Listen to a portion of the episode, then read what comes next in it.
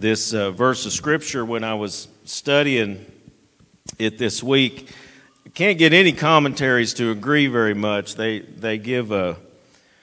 Some of them said Hezekiah wrote it, and another one said David wrote it, and some one of them said it had to do with coming out of Egypt. Another one said it had to do with coming back from Babylon.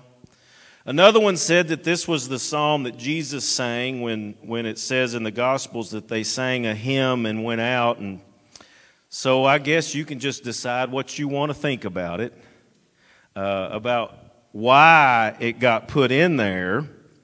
But uh, I'm just glad it's in there. And that's what matters, that it's in there. And so, uh, and it's a psalm that applies in every situation. It applied to those coming out of Egypt. It applied to those coming out of Babylon.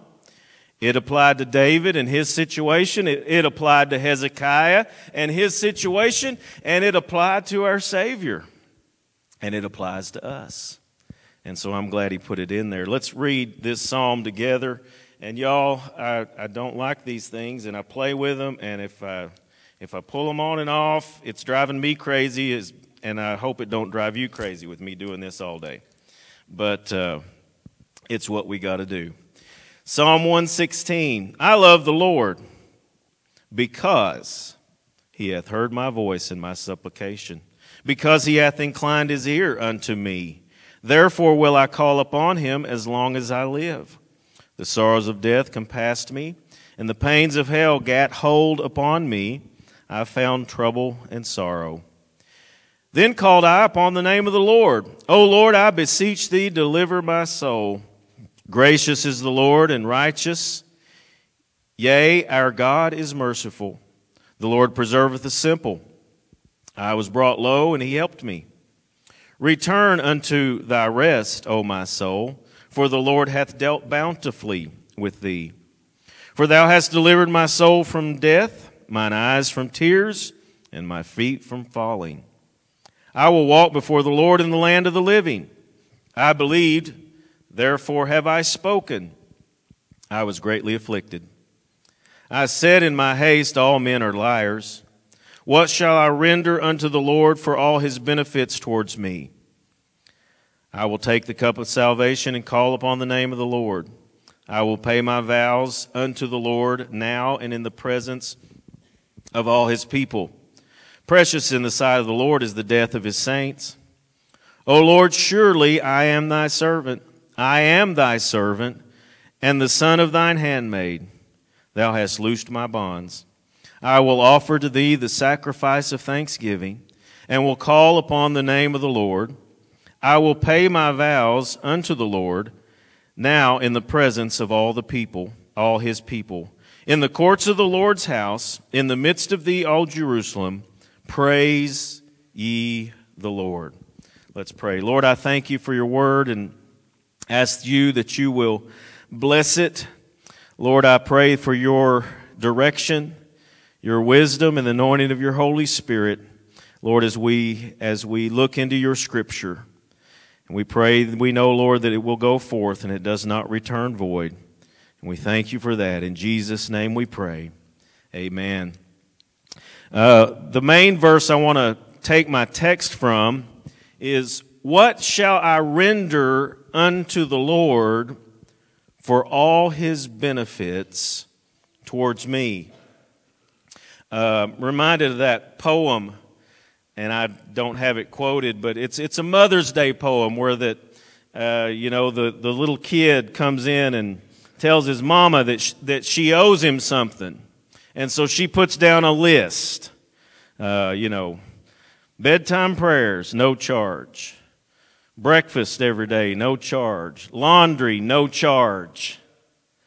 Uh, when you think about what shall I render, what am I going to pay for his benefits? And uh, mothers are the closest thing to the Lord. And like the Lord, like mothers, there's really no charge. What can I render? The answer is nothing. What can I render uh, for all his benefits? There's no way that I can equal the value. You know, when you when you go to pay for something, you, you give an amount of money that equals the value of that item. What can I render for the benefits that God has given me? The, the answer to the question is nothing. I can't. Now, later he says in the next verse, uh, he says, what can I render? And a few verses later in verse fourteen, he says, I will pay my vows unto the Lord. I will pay my vows unto the Lord. He says it again in verse eighteen. What can I render unto the Lord for all his benefits towards me? Uh, the answer is nothing. But then the psalmist says, I'm going to pay my vows. Uh, there is a debt of love that we owe our Savior. There's a debt of love. Now, I'm not paying him for the benefits.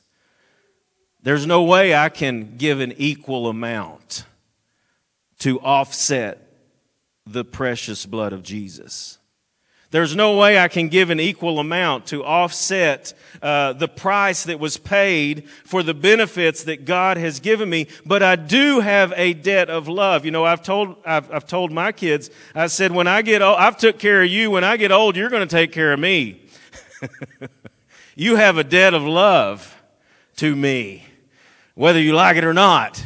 Uh, there's a debt of love. Now, now I'm a human father, and uh, I'm exacting a, you know, for eight, ten, twelve, fifteen years, whatever it is, I get eight, ten, twelve, fifteen years at the end, uh, something like that. There's a debt of love that we owe our Savior. What can I render? What can I give? What can I render to this one that has so benefited me? And so as we look at this psalm, this is a psalm of thanksgiving. This is a psalm where that the psalmist is looking at how that uh, God has helped him and strengthened him. And so I want to take a few minutes to, to look at the benefits. What are the benefits that we see in this chapter? What are the benefits that are there? A couple of things. When we, we, at the very beginning, I'm going to skip around. I'm going to go through it once about the benefits, and then I'm going to go through it once about how did he pay his vow? What are the things that we can give back as a debt of love? And so in verse two, it says, because he hath inclined his ear unto me. He's listening to me.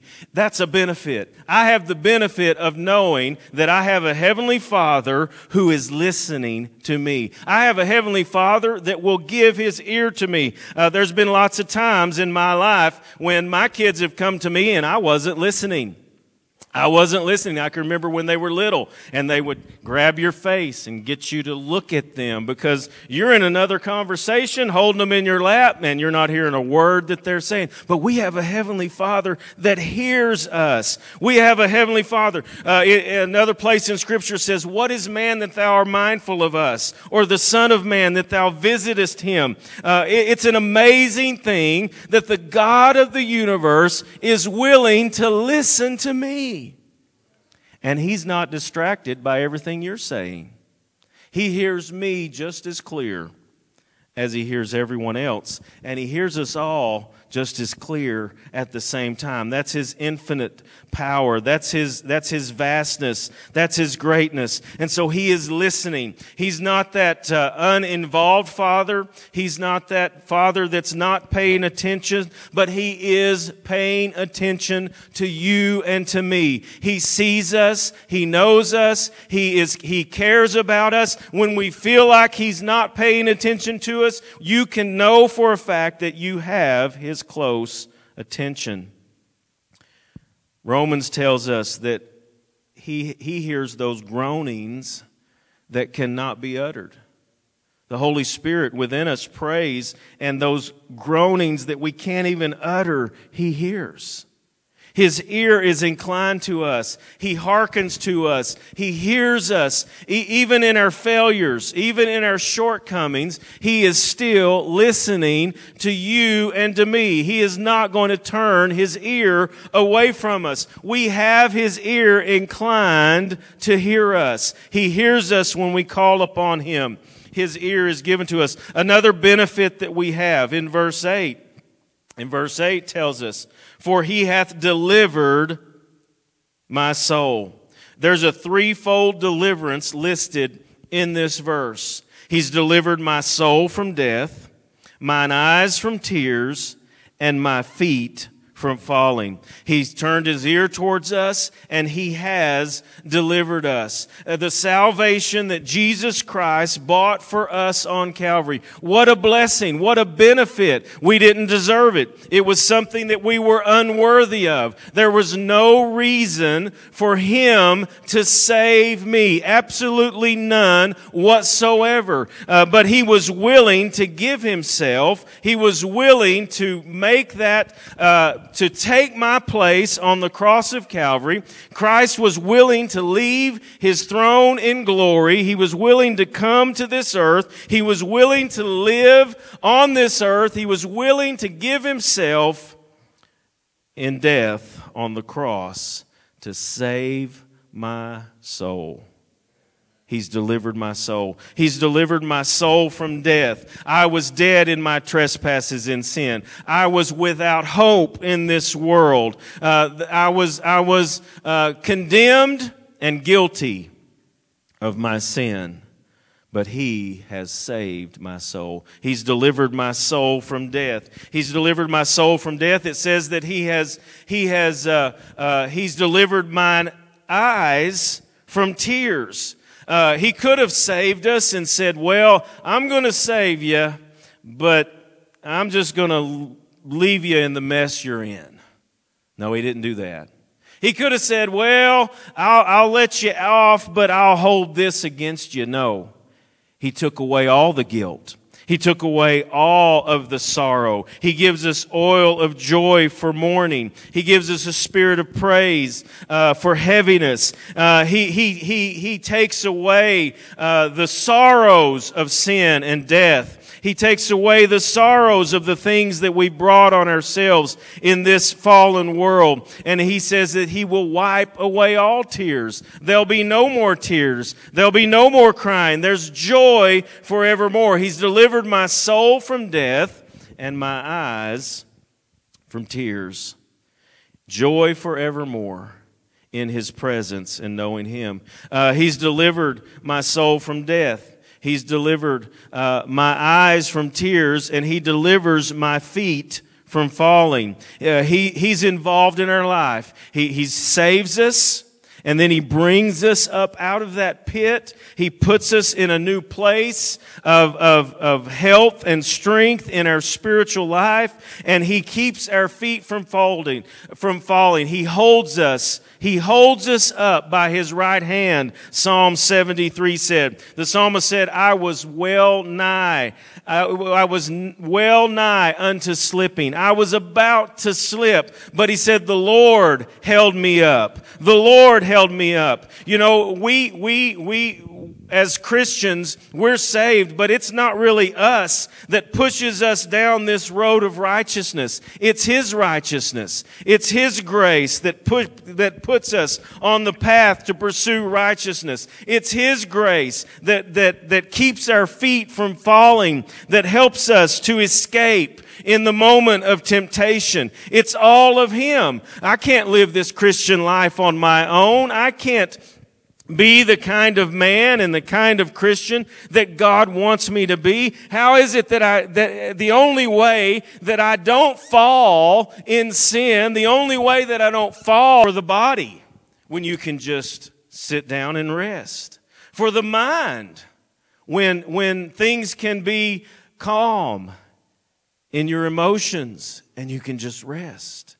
In your spirit, when, when you're troubled, when you can just rest.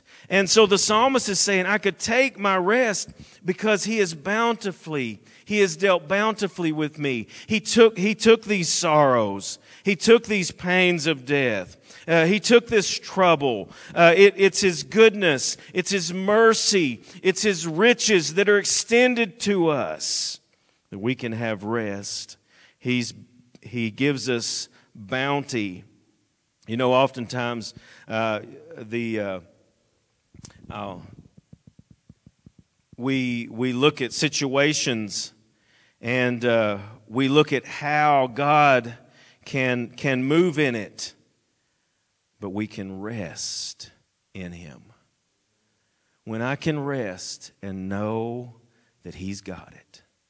Now, our mind and the enemy will come in and say, no, we don't. This is trouble. This is pains of hell. This is this is death compassed you about. This is trouble and sorrow. You're not going to get out of it.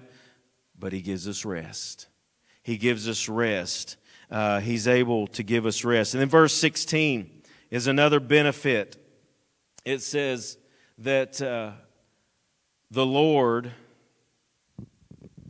I can't see it, folks. It's in that verse. There it is. Very end of the verse. Thou hast loosed my bonds. You've took us out of bondage. I'm no longer bound.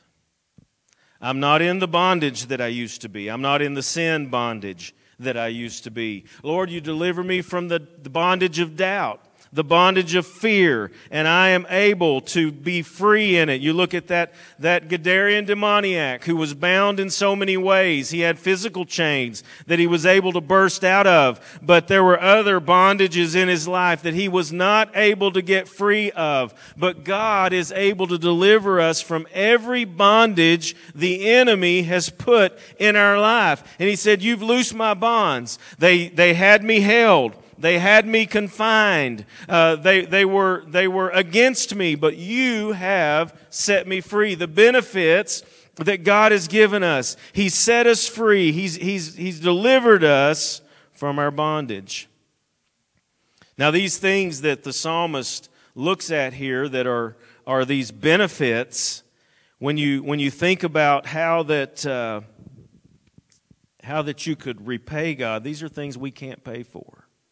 There's no proportional recompense we can make. But there are some things we can do. And the psalmist starts out with the best way to render back to Him. He says in verse one, I love the Lord. I love Him. I love Him. And he uses that word, I love the Lord because. I just want you to think about that for a minute. I love the Lord because. Fill in that blank. I love the Lord because. Oh, how many things. You know, I, I talking about mother, I remember um, in my, my mom's mom, Ma Collins, she was real special to me, and I can think of, I loved her because. And I told the kids in school the other day, because of opera cream cookies. Because of stove-stirred banana pudding with meringue, big and thick. I loved her because she sat on the floor and played with my Weeble Wobbles and with me when I was three or four years old. I'll never forget Ma Collins and me sitting on the floor playing Weeble Wobbles, if you know what Weeble Wobbles are. I loved her because. And think about the Lord. I love the Lord because, man, I can't begin to number the things the Lord's done for me, and I just love Him. Now, my love can never pay Him back for how much He gave me. John said we love Him because He first loved us and gave Himself for us. I love the Lord because that affection of heart. You know, the greatest commandment is to love the Lord your God with all your heart, soul, mind, and strength. And it is a commandment. And it feels, and it could feel like a duty, but it's not. It's easy. I love the Lord because he loves me. I love the Lord because he hath heard my voice and my supplication. I love the Lord, the psalmist says, because he hears me. There ain't nobody else that matters but me. I love him. I love the Lord because, fill in that blank, what has God done for you? How has he changed your life? How has he made a difference for you? Oh, our love that is due to him. Uh, we, we could never repay his love, but I'm going to give him my love in return. I'm going to give him my love in return. I love the Lord because he hath heard my voice and my supplication. Because he has inclined his ear unto me, therefore, here's something else he's going to do. Therefore will I call upon the Lord as long as I live. You know what? God loves for us to call on him. Now, you, you might get a little irritated when people come to you with their problems and their troubles and their situations. And I get, I might get put out. And like, why can't you do that for yourself? Do you need me to do that for you? Or I don't have enough time, but he doesn't care. He wants us to call on him. He wants us to bring our needs to him. And the psalmist says here, I will call upon him as long as I live. Now, to me, that doesn't sound good to have someone always dependent on me nonstop and calling on me as long as they live. But to him, it is an expression of worship. To him, it, it's an expression of dependence. To him, it's an expression of faith. And so we are given the privilege that he will deliver us. He will set us free from our bondages. He will treat us bountifully. He will deliver our soul from death and our eyes from tears and our feet from falling. He will do all of that, and he wants us to ask him and bring our needs to him. He wants us to call upon him as an expression of faith, as an expression of dependence on him. He loves it when we come to him. He doesn't want us to try to do it on our own. He doesn't want me to try to do it on my own. He doesn't want me to live this Christian life on my own. He doesn't want me to try to make it on my own. He wants me to depend on him. And I can return by saying, Lord, you saved me for no good of myself. And Lord, I'm going to keep calling on you for every day of my life. Because all I need is you. All I need is you. All I need is you. He wants us to call upon him. He wants us in verse seven. It says, I will rest. And we've already talked about that a little bit. I will rest in him. I will rest. He wants us to have that expression of confidence that my God is going to take care of my needs. He wants us to rest in him. He wants us to, to be careful for nothing, but in everything with prayer and thanksgiving. Let your requests be made known unto God, and the peace of God shall keep your hearts and minds. He wants us to do that. He wants us to bring our request and then just rest in him. That's how I, that's how I can recompense to him. How can I render to him? How can I render to him for the benefits he gives me? He wants me just to call on him and rest in him, to count on him. Jesus said, come unto me, all ye that are labor, that labor and are heavy laden, and I will give you rest. I'm going to rest in him. In verse nine, it says, I will walk before the Lord in the land of the living. He wants us to walk before him. That's how we can render to him for the benefits is say, Lord, I'm going to walk. I'm going to walk for you. I'm going to test. I'm going to, uh, I'm going to order my daily life the way that you want me to. I'm going to walk before you and before others. I'm going to let you be my constant companion. I'm going to be uh, aware of your continual presence in my life. I'm going to walk before the Lord. I'm going to walk with him. Verse ten, it says, I will speak for him. It says in verse, uh, I be- I've believed, therefore have I spoken. I'm going to speak of my faith. I'm going to testify to others about what he's done for me. I'm going to speak of my faith. Now, in the middle of the trial, uh, he says, uh, I have spoken, I was greatly afflicted. Uh, I, I, I was greatly afflicted, and there was problems, and there was difficulties. But in the middle of it, I'm going to speak of my trust in God. I'm going to speak of my testimony of what he's done in the past. I'm going to witness of what I know that he can do in my current circumstances. I'm going to speak for him. In verse thirteen, he says, I will take the cup of salvation. I'm going to take the cup of salvation, the divine supply of grace.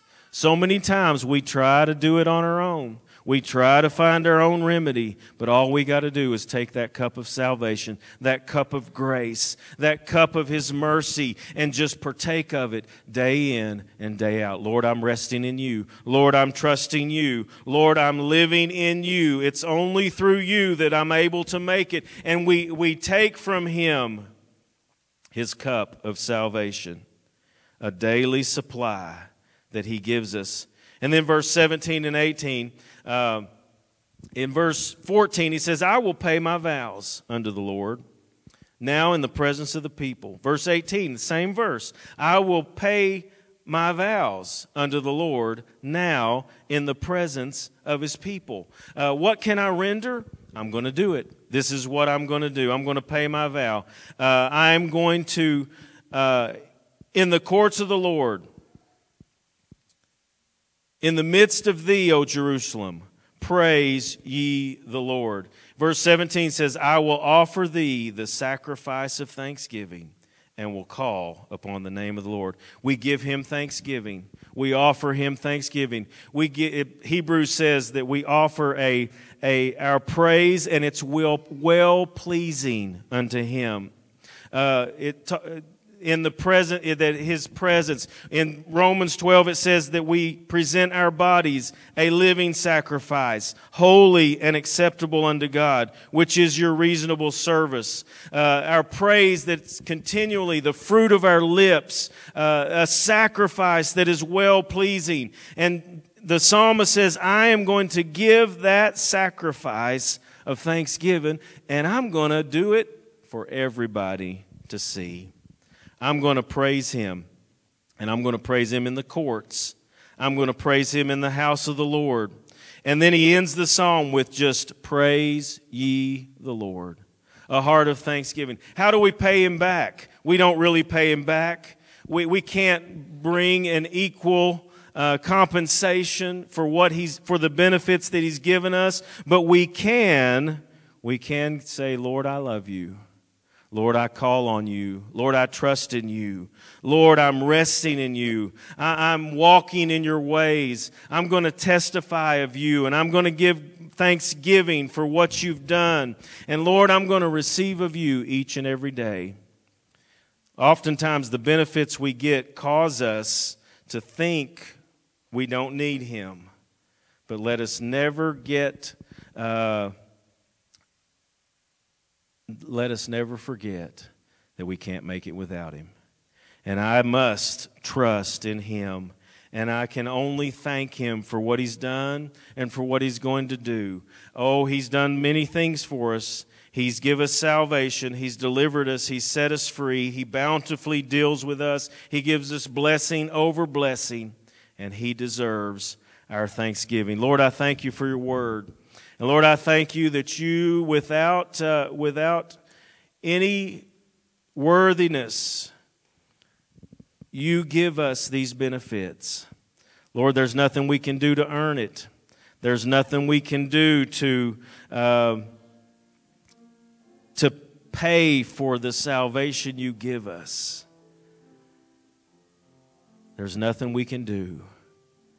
You freely give of yourself. And Lord, help us, because of you first loved us, help us to love you and trust in you and depend on you and have a grateful heart always for the things that you've done in our lives. Thank you, Lord. Lord, in this congregation today, you be glorified. Let's stand together.